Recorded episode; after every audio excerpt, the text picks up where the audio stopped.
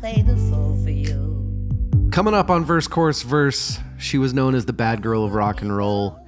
I see her more as a symbol of everything good and terrible about the music industry. That's next. Everything to keep you, boy. Oh, it breaks my heart when you're not there. Welcome to episode 114 of Verse Chorus Verse. I am DL. How is everybody doing this morning, this afternoon, this evening, whenever you're listening? I am doing okay. I have had this brutal sinus infection for a few days now. I actually feel way better, but I don't sound better. So, first and foremost, I apologize for what you're hearing right now and the probably snap edits that will happen due to this stupid cough that I have. We very recently had a bit of a snowmageddon in Washington. Snowmageddons in Washington are when you get about, what, six inches, if that, of snow. But the problem with Washington is that then the roads completely freeze over and nobody knows how to drive on ice or snow. So the whole city kind of shuts down. I got to do a little traveling in it. That sure was fun. But hey, I'm home, I'm warm, I'm safe. I can't complain about anything. I am looking forward to what I'm about to talk about with you all. This person, this wonderful woman, has been on my mind for about two years now, ever since the YouTubes became a thought in my head. We are on YouTube. Do you listen to our YouTube? Do you watch our YouTube? You can listen or watch. You don't have to have your eyes open when you watch it. Some people may like that a little more. Point being, one of the things that we do on our YouTube, which is just at Verse Chorus Verse Pod on YouTube, or you can just look up Verse Chorus Verse on YouTube. One of the things that we do on there is we talk about the Rolling Stones top 500 albums of all time. And one of the very first albums that I talked about and honestly, it was a little bit of a throwaway for me. We'll get into this, but this is something interesting about YouTube. Uh, was the only real release of the Ronettes. I think it might have been number 500 or 490. It was very, very, no, 500 was Arcade Fire's funeral because I remember right off the jump, I was thinking, well, this is ridiculous that this is number 500. If you're going to have Funeral by Arcade Fire, it's going to have to be higher than that. But one of the first ones I did was the Fabulous Ronettes featuring Veronica, which is basically like saying the Fabulous Ronettes featuring one of the people that are actually in the Ronettes because Veronica is who we're talking about. So I did that episode. It was a compilation album. We'll get into that. A bunch of recordings. They just called it records back then, a bunch of records from the Ronettes. It was produced by a person that I am not a fan of, uh, even though he was an amazing producer. So it was kind of a throwaway album for me. Okay, I thought it was kind of a throwaway album for me. Little did I know that I would keep thinking about it. It got unintentionally brought up more last year because the person that I want to talk about passed away. It was a big one. I kept seeing things on it and I kept seeing books on it, and it just it was one of those things where I was very gravitating towards Ronnie Spector's story. And I am very, very excited to talk about her tonight. Uh, before I do that, let's do the most important part of the night. Tonight, I am still not feeling that well.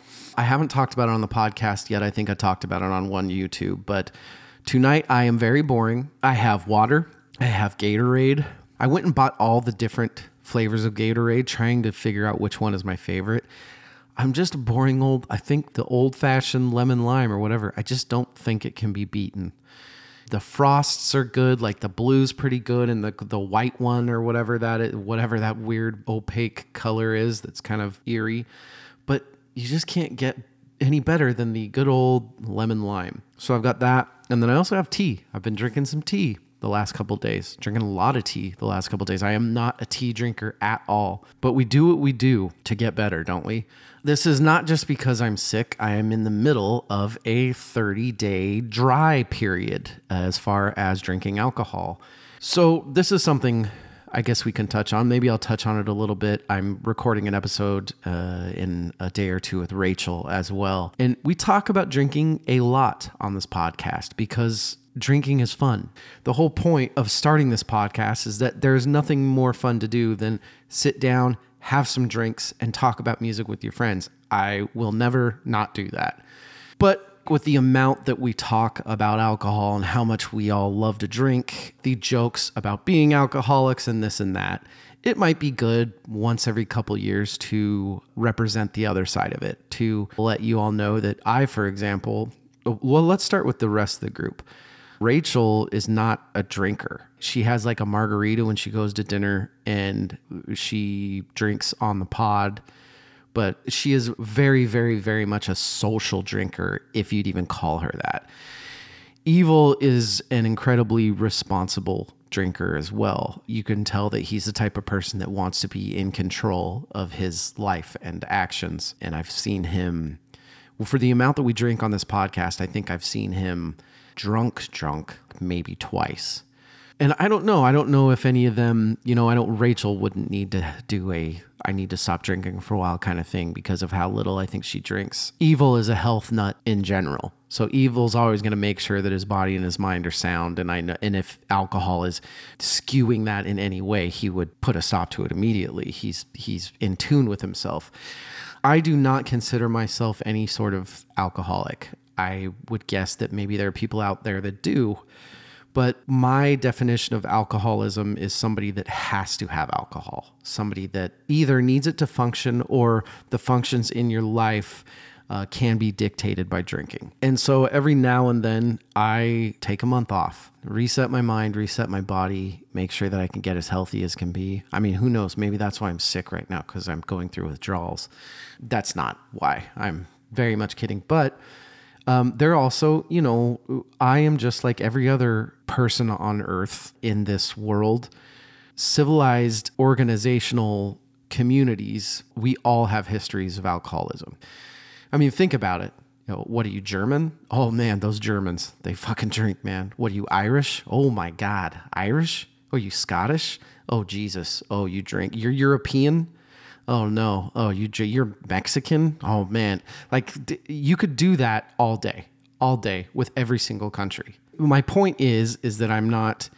I feel bad when I say that I come from a family where there's where alcoholism is prevalent because I'm not. I don't want to feel like I'm saying anything mean about my family. I'm very proud of my family, but and uh, I'm more saying that every fucking family in America, particularly, has alcoholism embedded in it.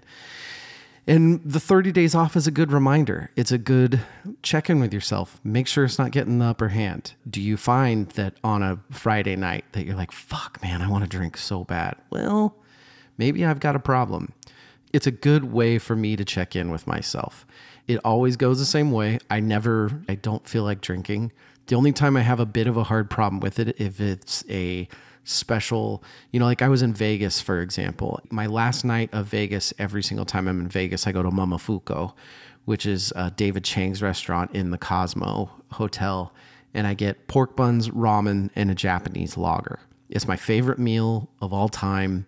Uh, spicy miso ramen, pork belly buns, Japanese lager. It doesn't get any better than that. It never will. And so something like that, it's I feel like I'm doing a disservice to the restaurant and myself by not drinking that beer with it. So in that way there are some bad, you know, if I have a if I'm going through my 30 days and I go to a restaurant where there's a really good steak, I'm like, "Well, how the fuck do you not have red wine with that?" Other than that, I'm never it's not a man shit, I really wish I could have a drink. And I think as long as you're like that, you're good. Anyway, there's my spiel. I feel much better. I guess we can go on to things that are important. I never know. I never know if I'm supposed to talk about stuff like that. I get a lot of feedback that that's the stuff that people enjoy, the humanism, the ways to relate. But I'm sure there are some of you out there that are like, yeah, that's fucking great. I don't care. Can we get to the music? I don't give a shit if you're a drunk or not. Uh, which, hey, more power to you. Ronnie Spector. So, yeah, Phil Spector has come up a lot in the YouTubes and the podcast he's going to. It's a musical podcast. He's one of the most influential producers of all time. He's going to get brought up. But I think what got lost in the shuffle a lot is honestly how terrible of a person he was, why he was such a terrible person, and who he was such a terrible person to. Because Ronnie Spector was very famous back in her day. But if you ask most music nerds nowadays, I feel like they're going to have a lot more to say about Phil than they are about Ronnie, which I very much understand. And I will get into why I think that is later. I don't want to make this about Phil. I promise it's going to be much, much more about Ronnie. And it's not even so much about Phil as much as it is the industry and us as a society when she was big. I want to talk about all that. I'm very excited. I have my drinks here. I guess we can get into it. Only thing I do, I'll do before I take a break is just thank everybody again. Our Fiona Apple episode came out last week. Extremely positive feedback on that one. Got a lot of new people writing in on that. I don't think I realized how I knew Fiona Apple has a following. I didn't realize I don't know why I didn't realize it because just like Rachel and I, you can't just be a casual fan of Fiona. You you get drawn in, you get sucked in and you become a little bit obsessed with how good her music is. So we got a lot of positive feedback on that one. Thank you so much for that. That's awesome. It made me really happy. With those artists that you really care about, when you're doing a Fiona Apple or you're doing a Ronnie Spector or you're doing a Lauryn Hill, the Alice, like we did Dirt, there are a lot of nerves that come with, you know, getting done with the episode and having somebody write in and saying, You're an idiot this is actually why this is and what this is, and you probably shouldn't have a podcast. Because we do get those occasionally, not often, but occasionally. So it feels really, really good to get that feedback. Other than that, hopefully you're keeping up with the YouTubes. Sven just Sven does such a good job. I know we keep banging that bell, but it's deserved because we are very, very spoiled in the video editing department. Uh, Sven does a crazy good job editing our YouTubes, and we're we're very proud of them let's talk about Ronnie Spector. After I take a break, we'll be right back.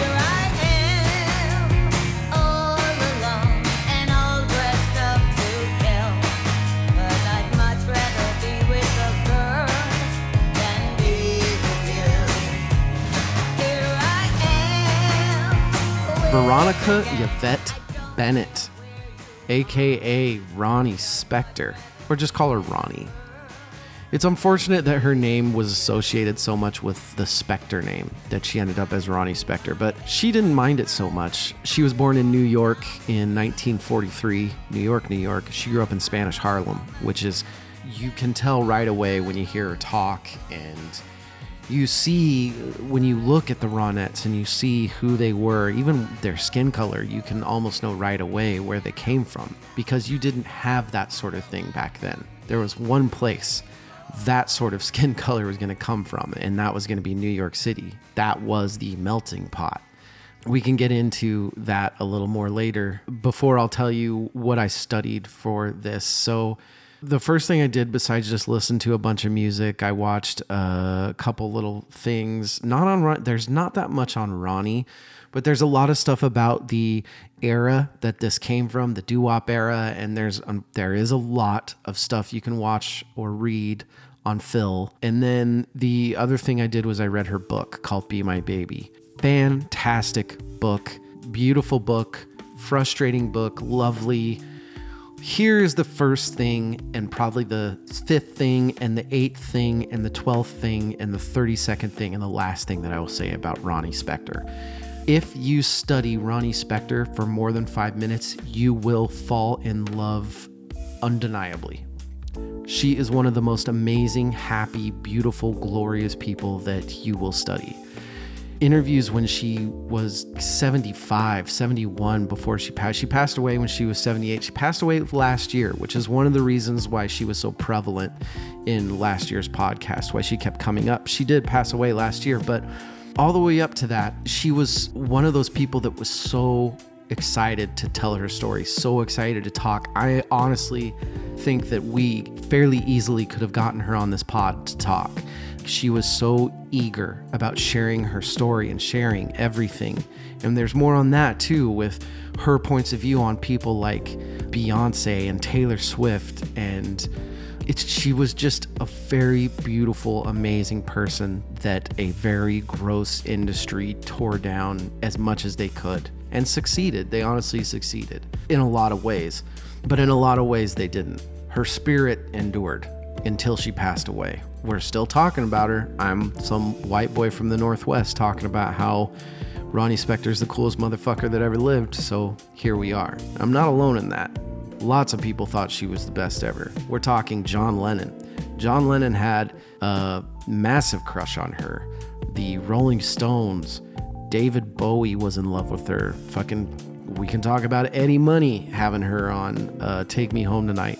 She endured, she was loved by everyone. So, yeah, grew up in Spanish Harlem, Washington Heights. She was fiercely, fiercely proud of that until the day she died. She would talk about it all the time, which, why wouldn't you? She was born from an Irish father and a mother that was half black, half Cherokee.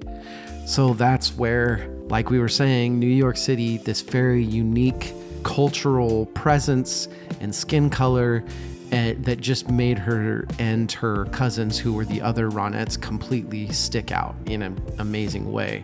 It also stopped them from getting gigs every now and then. Uh, they were supposed to be in a movie. I'm sorry, I don't remember what the movie was because this was when they were really just killing it with anything they did, but they couldn't get the movie because the director didn't like that they didn't know what ethnicity the Ronettes were. It wasn't that they were white. It wasn't they were that they were black. It's that the director said we have to know. You can't have a woman in a movie that you don't know if she's white or black. This is how it was back then. People were fucking idiots, and people continued to be fucking idiots. The fact that they were from Spanish Harlem is really what made them what they were. Uh, Ronnie Spector is this very loud, proud, boisterous, one of the things that she said about her life that I loved is I got up on my coffee table to perform at five years old, and I've never come down. That's who Ronnie Spector was. Ronnie Spector didn't want to be the most popular girl in her school. She wanted to be the most popular girl in the world. She needed the fame monster. She wanted to perform and be loved so badly in an innocent way she was very much a she knew what the crowd liked. You know one of the things that really got the ronettes to stand out was their fashion sense which did come from spanish harlem. Uh, ronnie spector wanted them to dress a lot like the people that grew up there including the prostitutes and things like that. And so you know when girl groups like the supremes were out there singing their love songs and in their beautiful gowns and stuff here are the ronettes here's our short skirts or our Chinese style dresses that we're hiking up more and more as the show goes on. And people went fucking nuts. People completely fell in love. She knew that sex sold and that she she knew what to do. And it was still back in the day, it was still this fairly innocent thing. They just knew right away what they were going to be one of the first gigs they ever got was at the Apollo. They were just little, little kids. This is her and her, uh, Estelle Bennett and Nedra, who are the other two. They were originally the Darling sisters and then they became the Ronettes. They played the Apollo, basically said, you know, she doesn't think they did that good, but they were so young that they got like the polite applause. They didn't get booed off stage or anything. And, and that was really what did it for her but really you know by the time she was 20 or i'll say i'll say 19 by the time she was 19 they were consistently gigging in manhattan. They had consistent gigs at the biggest places in new york city. They were killing it a lot of this came from traditional spanish harlem family huge family with uncles and cousins and aunts and everybody's singing and performing and doing all these beautiful things. And I think that pushed Ronnie because Ronnie wanted to be more than all of them. And she just always wanted to be more, more, more, more, more, more. And then by the time she was 20 years old, Phil found her. I think it was Estelle, one of the cousins, reached out to Phil personally, got a hold of the secretary, and, and really just said, We are three sisters that have been gigging a lot in Manhattan. Will you please just listen to us? Just see And he said yes. And they came in and they performed. And it was one of those things where I don't remember what the first song she sang to them, probably like a one of those old rock and roll standards, recipe for love sort of thing, or like good girls. And 10 seconds in, and Phil Spector's jumping around the room, jumping on the piano stool, screaming, like, that's it. That is it. That is the voice that I've needed for the wall of sound. That is what I've been looking for my entire career that goes along with the story that the first time she went into the studio to record, this is big time. This is when you have Phil Spector and you have the Wrecking Crew and you have people like Carol Kaye and Benny Goodman, and these people are telling stories about Ronnie and and uh, the first time that they ever went into practice, "Be My Baby," and you know that boom, boom, boom, and then she starts singing, and the thing like stops people just were jaw dropped with their instruments lowered. Like people had not heard that voice.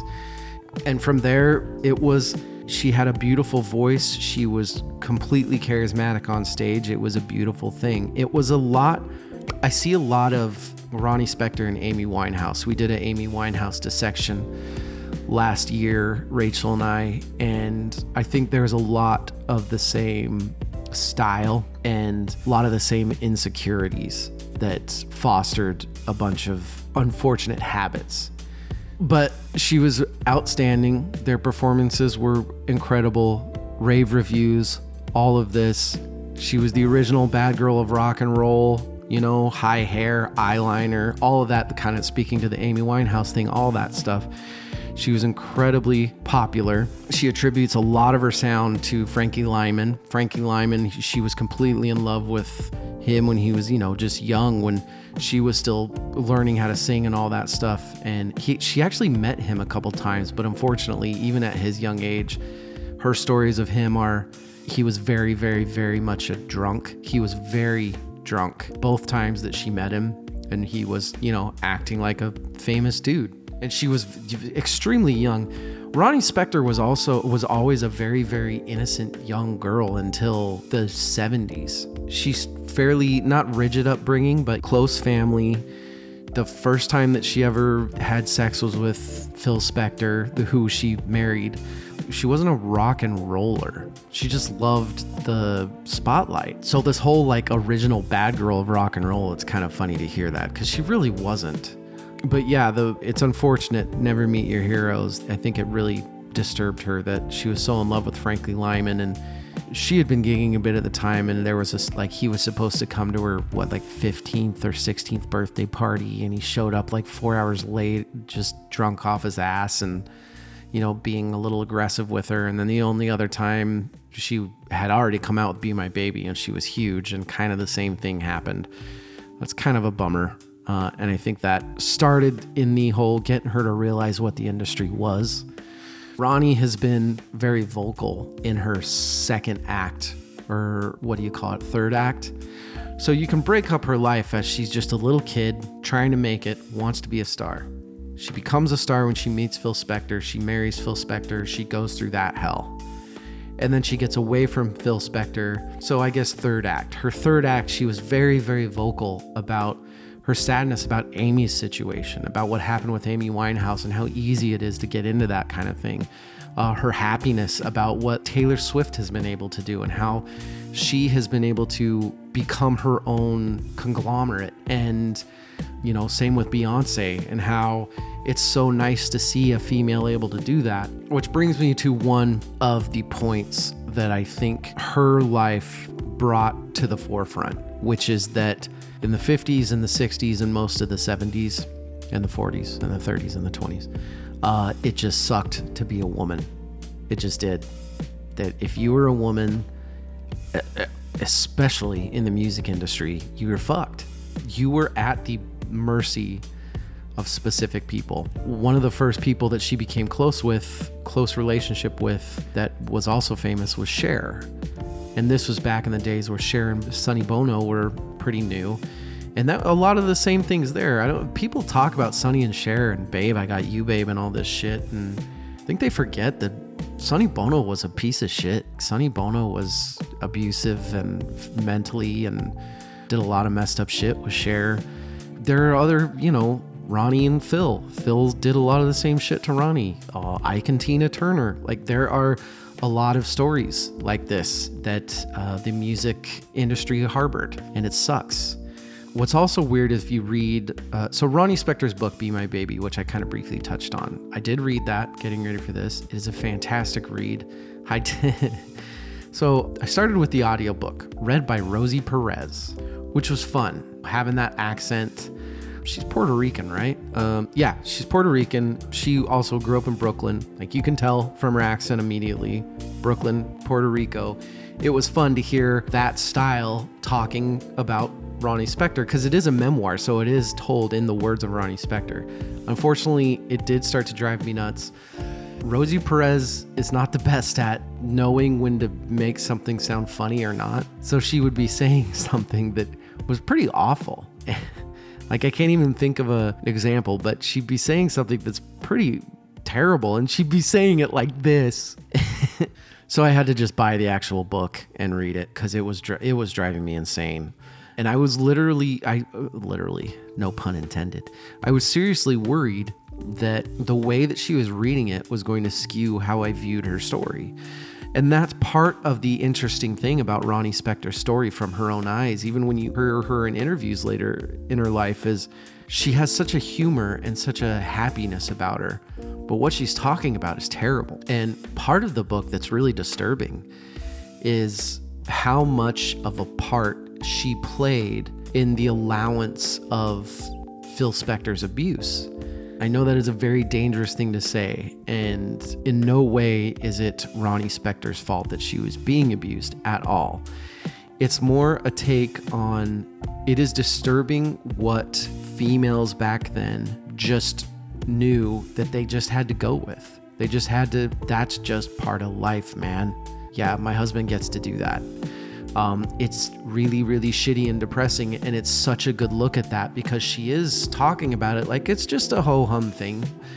Well, you know, my husband's just gonna, uh, if I go and get a hamburger with Sonny Bono because we're hungry and we're at the studio, I come back. Well, my husband's gonna fucking yell at me and, and call me a and that's just part of being married. Ha ha ha. It's really sad it's also interesting in the book how over the last couple years I've read a lot about Ronnie and the heinous things that Phil had done and the captivity and the um, for those of you that don't know, one of the things that Phil Spector did as an obsessive person, particularly over Ronnie, is he built these massive barbed wire fences around their huge mansion that he bought them. He would like hide her shoes from her put broken glass in certain areas so that she wouldn't go there. You know, you read outside stories about it from other people, and she's a prisoner. She's absolutely a prisoner. She's in captivity by this man. But you read it from her perspective, you read her memoir, you hear her talk, she doesn't see it like that at all.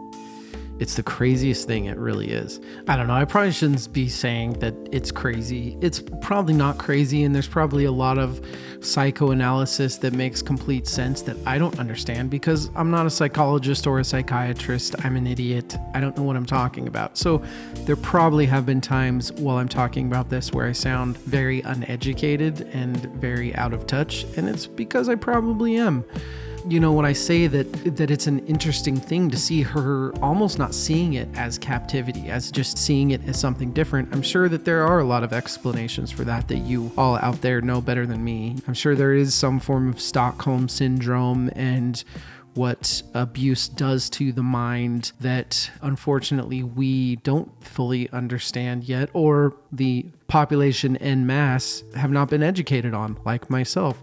So when I say things like that, I'm not trying to be insulting to Ronnie or implying that she was any form of cause of it. It's just interesting to hear somebody from that perspective from that long ago discuss an issue that they had an abuse that they were the victim of so casually and so flippantly. You can tell that she views it very differently than most of us do, and anything else, I guess, can just be chalked up to my ignorance or misunderstanding of what these situations bring. I don't know, maybe somebody can write in and let me know, help me make sense of it a little more than I am. So, anyway, going back to earlier stuff, Ronnie comes out with Be My Baby, and it's this massive, massive hit. There's also, they had a lot of good songs. They had like Walking in the Rain, She Talks to Rainbows, Do I Love You, Baby, I Love You. it's the 60s. Baby, baby, be my baby. They get massive and they are invited to tour with the Beatles and they go. And this is pre Phil Spector. Phil Spector knows her and loves recording with her, but they're not like an official thing yet. So they go on tour with the Beatles, and the Beatles are just completely obsessed with the Ronettes. They are so in love because the Beatles are all about American rock. That's all they care about. And they see these beautiful, beautiful women doing stuff like Be My Baby. John Lennon immediately just completely falls in love with her. George Harrison falls in love with her too. George Harrison also kind of falls he kind of falls in love with all of them, but they all hang out for the tour and there are a lot of it's, it's so funny to hear a woman talk about John Lennon. John Lennon wanted to be with her. Like John Lennon wanted her. And she was like, "No, you're we're friends. I really like having you as a friend." And she said that he was never he was never rude about it. He was never forceful in any way. He was always a gentleman, but it's very very funny to hear somebody talk about John Lennon like that. Like, "Oh, that's nice, John. Whatever." No, thank you but that helped them out a lot touring with the Beatles. They also, towards the end of that tour, is when Ronnie, uh, sorry, is when Phil kind of decided that he wanted Ronnie for his own. He made them come back from the tour. I am guessing that he'd heard a little bit about how close the Beatles were getting with the Ronettes because the next tour that the Ronettes did was with the Rolling Stones. And Ronnie's talking about how it was really weird because she liked the Rolling Stones, but they wouldn't they were timid like they wouldn't even look at them they wouldn't say one word to them come to find out that phil spector had told the rolling stones management that if you even so much as talk to the ronettes this tour's over you're done and phil spector is a massively prominent figure in the music industry right now he has all the power so they went with it now in the end you know, they're rock stars. They're like, no. When Ronnie found that out, she was like, fuck that. Like, you come talk to me. Like, we're going to hang out. She actually ended up being really close with Keith Richards. In fact, I think Keith Richards even did the foreword for the novel, for the memoir. But that is about when it started to get bad with Phil and Ronnie. And the bottom line is is that that was the peak of Ronnie's fame. And the reason that was the peak of Ronnie's fame was because of Phil. Phil pretty much decided with his own neurosis and his own psychosis and all of that that a, he wanted Ronnie to himself, and the way to keep her to himself was for her to not get more famous. And that B, this is when Phil kind of started to lose his mind as far as production. He started coming out with much less and less shit because he was so paranoid about his music being bad. So Ronnie goes back, they go back to the studio and they keep half recording stuff and they keep almost recording and Phil won't release any of it because he's not saying it's good and he's not letting them do any sort of tours. He also is just casually keeping her away from her family. And the other thing that he's starting to do is he's starting to have the other Ronettes go on tour without Ronnie he is trying as much as he can to separate Ronnie from uh, Nedra and Estelle. Anytime they're in the studio and it's just and it just ends up being Ronnie doing all the parts. She's like, "What the fuck? We're a group," and he's like, "No, we're not a group. Like you can have any backup singers come and sing this, and vice versa." Sometimes Ronnie's out touring, and the other girls, he's being very, very calculated in making sure that she's separated from the other Ronettes, her cousins eventually the shine on the Ronettes starts to fade because they're not coming out. You know, this is back in the day where you had to come out with stuff every half a year. You had to be prevalent. You had to stay with it. And they weren't because Phil wouldn't release anything with them. He would keep telling her, yeah, we're getting in the studio. They would keep practicing stuff and they wouldn't really come out with it. And Ronnie was okay with it because Ronnie was completely in love with Phil. And at this time, it wasn't a full on psychosis of him controlling her yet. She was legitimately completely in love with him. And it wasn't a, you know, oh, he's my boss and he's got money. You listen to her talk, she loved the way he laughed. She loved his passion for the music. She loved the the look in his eye when this and that. Like she is totally in love. When their first album cut and it became a number one hit, when Be My Baby did, they were in her house and in her place in New York City. And like the first time they made love, she was the aggressor. Like this wasn't a, he didn't groom her. She was incredibly in love and then this thing happened where, you know, we're in the era of the Mad Men era or whatever you want to call it, where he decides, yep, I'm in love too, and nobody else is going to have you. And he gradually starts to eat away at all her relationships. So at this point, she's not really touring anymore. She's with Phil. She loves Phil, so she's okay with everything going on. And you know what? I think this is a good time for a break. I'll talk a little bit about how all that ended and uh, the, the third chapter of her life We'll be right back. And now the time has come, and so my love, I must go. And though I lose a friend, in the end you will know. Oh, oh, oh. One day you'll find that I have gone, but tomorrow may rain, so I'll follow the sun. We are back. Veronica Yvette Bennett, Ronnie Spector, just a, a great little lady. So, Phil Spector, who, by the way, here's something else, was still married to somebody else when they met. Ronnie didn't know about this. Just a real, real, real good egg, that Phil. They do the whole falling in love thing. He buys them a huge mansion. They live in it. And this is when it becomes a uh, I don't want you talking to other men. Um, this the the very few tours she was able to go on, he you know she had to call him anytime that she was in a different location. He bought he bought her a Corvette. he bought her a Corvette, but he didn't want her to drive alone.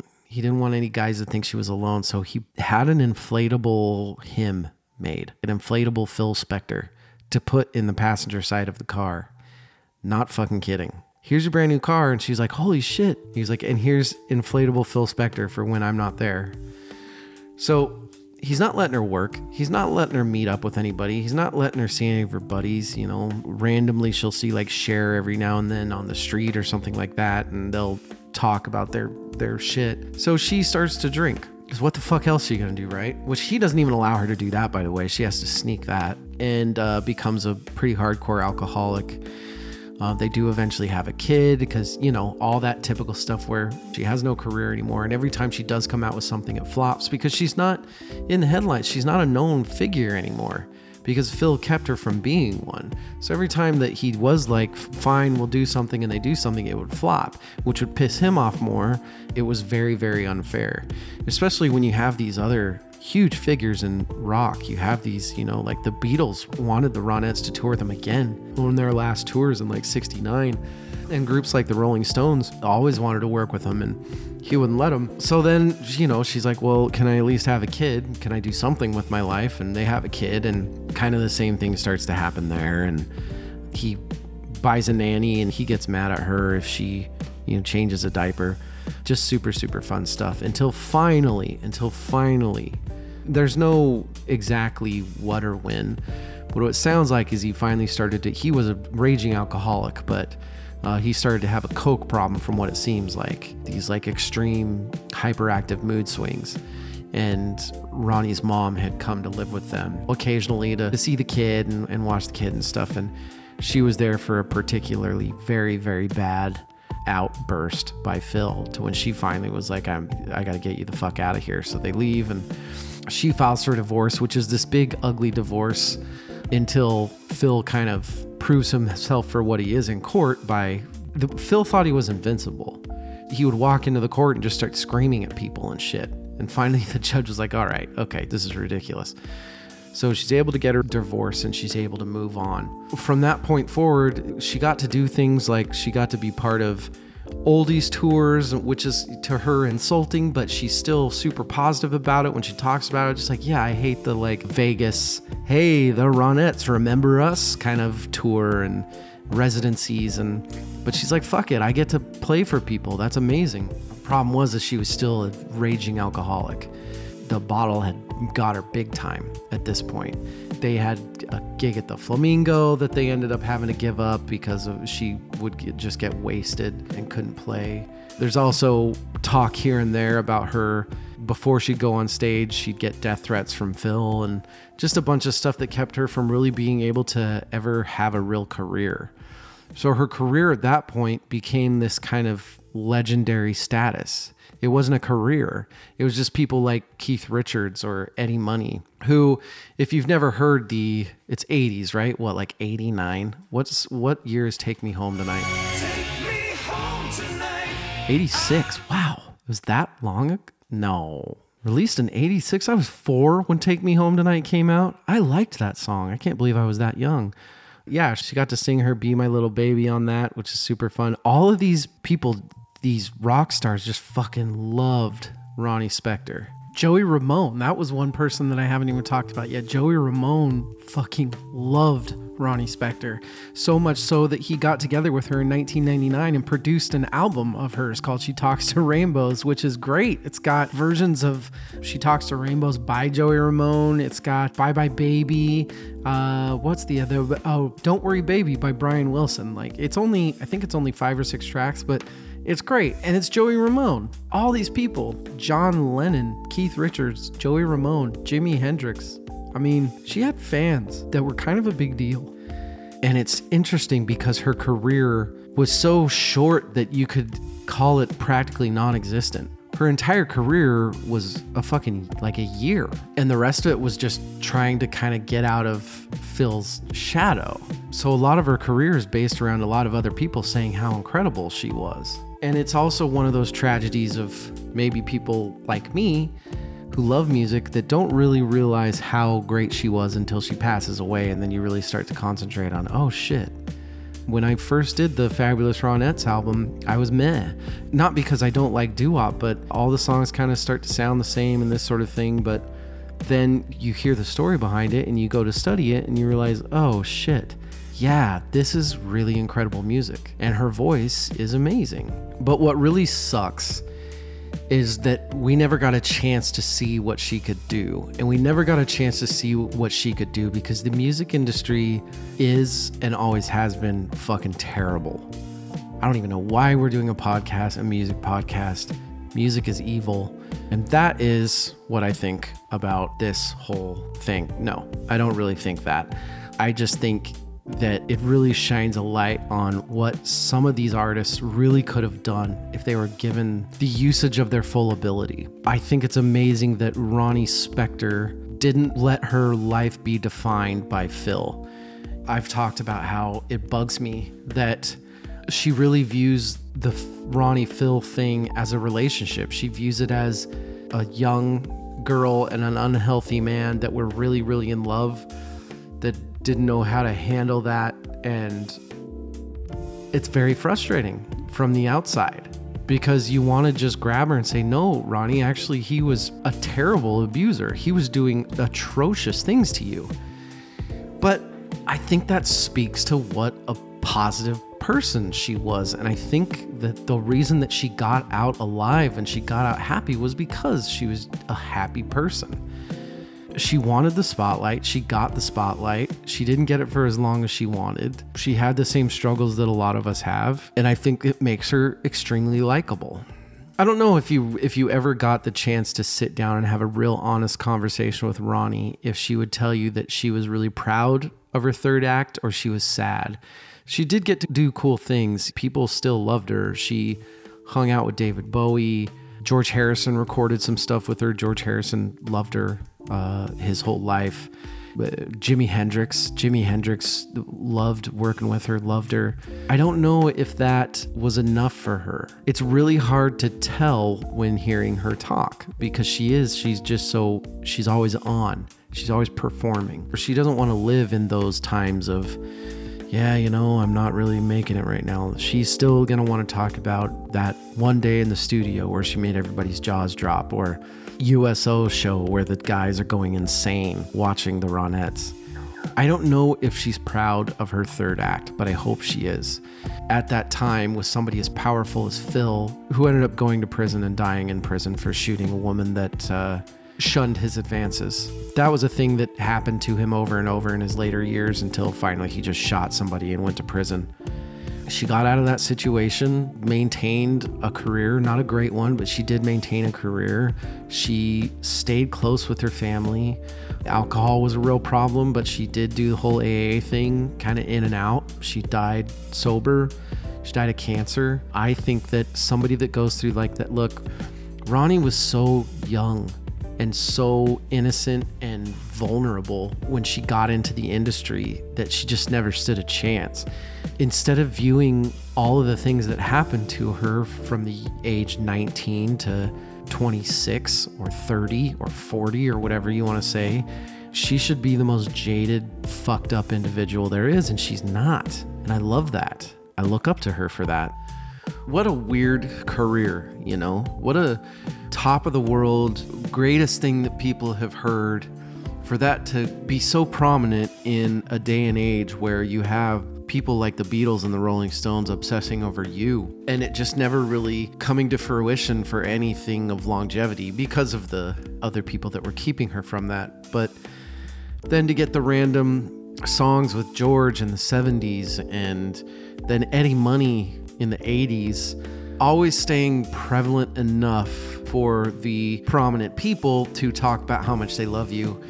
It's just a incredibly odd career brought on by the fame monster. The drive and the need for certain people to be famous.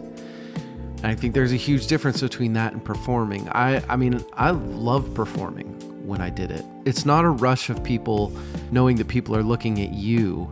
I think there are two different people that perform. I think there are people that love the spotlight, that love that people are watching them and saying, look at that person go. That person is amazing. And then I think there are people that get a huge rush by hearing or seeing that other people like their art. A, a, painter that sits from afar and watches at a gallery while people go up to their paintings and say how incredible it is. Or you know, I know a lot of musicians, um, artists like like Layne Staley, who was really happy when he got to wear sunglasses. Uh, same as like LeRoi Moore from Dave Matthews Band, because they have extenuating stage fright. They don't want the people there. they want the people there. They want the perfect scenario that we've talked about once on the podcast. They want the perfect scenario of a band like the Gorillaz. That to me is perfect. You are a famous group so you're able to make your living by performing your art for people that enjoy it and love it. So you get that rush of seeing and hearing people love your music, but they don't have to see your faces. That would be just the most perfect, perfect thing. But somebody like a Ronnie Spector is going to get eaten up by that somebody like a Ronnie Spector who I'm not saying would do anything for fame because she wasn't like that at all. She she had very strict morals and she had very specific things that she was asked to do for her music that she refused to do because she didn't believe in it. She was a very strong-willed person, just in a very different way in a very different era. And unfortunately, it was an era where women, most women, had zero power. Uh, but her need for that spotlight kept her at the beck and call of people that would take advantage of the fact that she would do anything that people would say in hopes that she could get back in the studio, in hopes that she could get back on stage, because that was her real connection. Her on stage performing for somebody was really where she felt the most like herself. And unfortunately, out of the 50 years, 55 years that she was a performer, maybe 20 of those, she actually got to do what she loved. Like I've said many times, in the end, she's still such a positive person.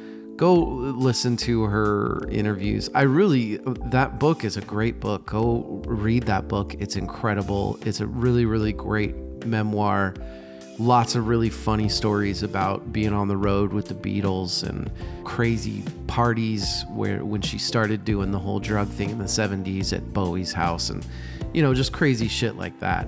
it was really nice to study for this because it was all about showing an actual human story. Hearing it from her perspective was really hard because you do hear a lot of victim mentality and a lot of when somebody talks they they're just in love.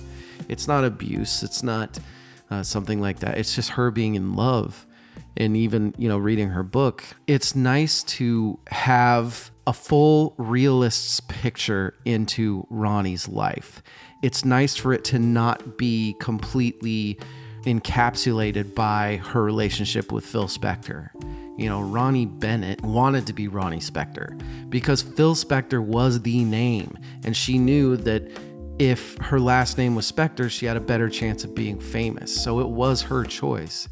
And that's kind of who she was. She just wanted to perform. Uh, in 2017, Ronnie did get to be present for when the Ronettes were inducted into the Rock and Roll Hall of Fame. Obviously, well deserved. Uh, Keith Richards introduced her. Keith Richards, I didn't even realize this. Keith Richards lives in Connecticut. I guess I should say has a house in Connecticut. I didn't know that. He and Ronnie lived very close to each other. They'd run into each other at the store and shit like that. So they were very close for a long time. And if you go back and you watch that 2017 Hall of Fame induction, it's fun. Her and uh, the Ronettes sing Be My Baby, and the other two Ronettes who really don't get any recognition, which is unfortunate, but I mean, they just weren't they didn't have the presence that Ronnie had, but they were still great. Very eloquent, really, really lovely speeches. It's really nice to see when a group that deserves recognition is recognized by a hall like that. It's great. And I guess the last thing that I'll put in here before I say my goodbyes for this episode is where does that leave us on our thoughts with the industry? Specifically, how they've dealt with people like Ronnie Spector, which is to just ignore it and shove it out of the way. One of the unfortunate things that I don't like about this is Ronnie had a lot of powerful friends. She was, you know, the Beatles, like I said, John Lennon loved her, George Harrison loved her, Keith Richards loved her. Cher, who ended up eventually getting out of the grasp of Sonny. I understand that the only person in control of someone's life is that person. I very, very much, I very strongly and passionately believe that. But it's sad when you're hearing the interviews and you're reading the book and everything about, you know, like John Lennon was there the first day of their divorce proceedings. It was a court. People could go in and it was actual court proceedings, and Lennon was there. And the first thing that Phil did was flip out and start calling Ronnie a bitch and how could you you're trying to take all my fucking money and this and Lennon just kind of shakes his head and leaves the room. They had to know that things like this were going on, but you know, Let It Be, Let It Be was recorded in 1970. Uh, or sorry, no, it was it was released in 70. I think it was recorded from 68 to 69. But you know who the producer of that was? Phil fucking Spector because the Beatles wanted to go back to that old school feel. They wanted that wall of sound. They wanted, which, you know, by the way, here's something else because I do feel like we do need to just keep shitting on Phil Spector. Phil Spector was an amazing producer. What he thought of wasn't some amazing thing. If you really study the wall of sound and really get a feel for what it actually is, the only thing he did differently than what other producers were doing was instead of having like one guitar on a song, he'd bring in four guitars and play the four guitars, and then he would double that, and then he would double track that, and then he would double track that. He did the same thing with vocals. That's all he did. That's the wall of sound. It wasn't some groundbreaking technological, oh man, how do I do this? How do I do this? What do I do here? And it was literally fucking let's get a shit ton of instruments to play a song and then let's double those on the tracks and then let's double those until we have 30 of everything and it just is this huge wall of sound hitting your ears. That's all he did. So, you know, maybe a little bit, you're not a big deal. Even like when he went in to record Let It Be, there are stories about that um, that this is just bringing back into my head that he didn't even know what to do. He was so out of date at that time because he had been hiding in his mansion with Ronnie for years and years. Technology had become more advanced than him. So he looked at Let It Be as this, oh, yeah, well, let's just do it traditionally. But he wasn't doing that. He didn't know how the fuck to not do it traditionally. He hadn't learned any further things. And you know, here's another thing about Ronnie And you know, here's another thing about Phil that maybe we should rethink how brilliant he is, which it's me that needs to rethink. I'm the one that has been saying it on the pod a bunch about how brilliant of a producer he was, but another thing that I found a couple people saying, uh, including Ronnie, which grain of salt, very justified bitterness it could have been coming from, but I think it sounds pretty right, is as she said, and another one or two people that I was reading interviews about is a lot of people forget who Phil Spector was working with. Phil Spector did have the Wrecking Crew. He did a lot of writing with Benny Goodman. His writing partner was Jack Nitzsche. Jack Nitzsche was brilliant. Jack Nitzsche was the one that put these songs together. Jack Nitzsche was the organizer. We talked about him on an episode where we talked about Evil and I did One Flew Over the Cuckoo's Nest, which Jack Nitzsche composed. And man, especially Ronnie said that the genius in the room never felt like Phil. Phil was the neurotic director, you know. Phil was the one that that had the artsy vision. Jack was the composer. Jack was the writer. Jack was the real brilliance in the room. Yeah, I'm sure he was. I don't know. He's sure he's probably brilliant. I just don't. Kind of at the point where I just don't want to admit it anymore. I just want to think of him as a dunce that had the power to have a bunch of really talented people around him he was a pathetic dude that created something that was awesome, but it wasn't, he wasn't some fucking genius. He was just a neurotic asshole that was privileged enough to be put in a position because he was a white. You know, he was this son of immigrants from this fucked up family whose dad, you know, his dad killed himself when he was I don't know how old. What what was it? When he was like 10 years old. Then just proceeded to let his neurosis take over and got to kind of do what he wanted thanks to his early career with people like the Teddy Bears and producing the Spectres and uh, the Ronettes. He wasn't some fucking great man. He was just another guy. And Ronnie wasn't. Ronnie was special. What I love and what I will say to cap this off is one of my favorite things that you hear Ronnie Spector talk about towards the end of her career and her her last few years is she was a big karma person. Even though she talks a lot about the years in the mansion with Phil, that it, you know it took her a while to even realize that it was abuse. She didn't even see it as abuse. She just saw it as a marriage.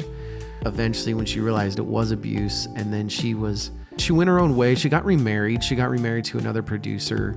She really wanted that. There was a part of her that did want that normal life. She wanted marriage and kids and stuff, but also the fame.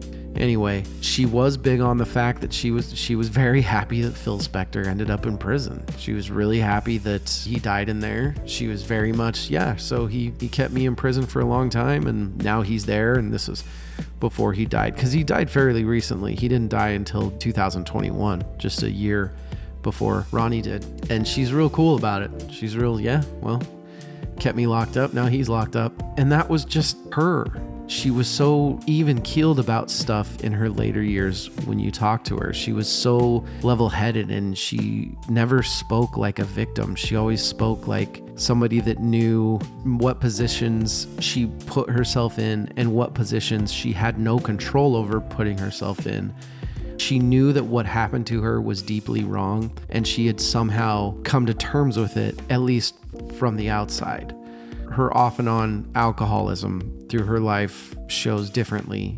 But man, she was uh, she was a cool, cool fucking person.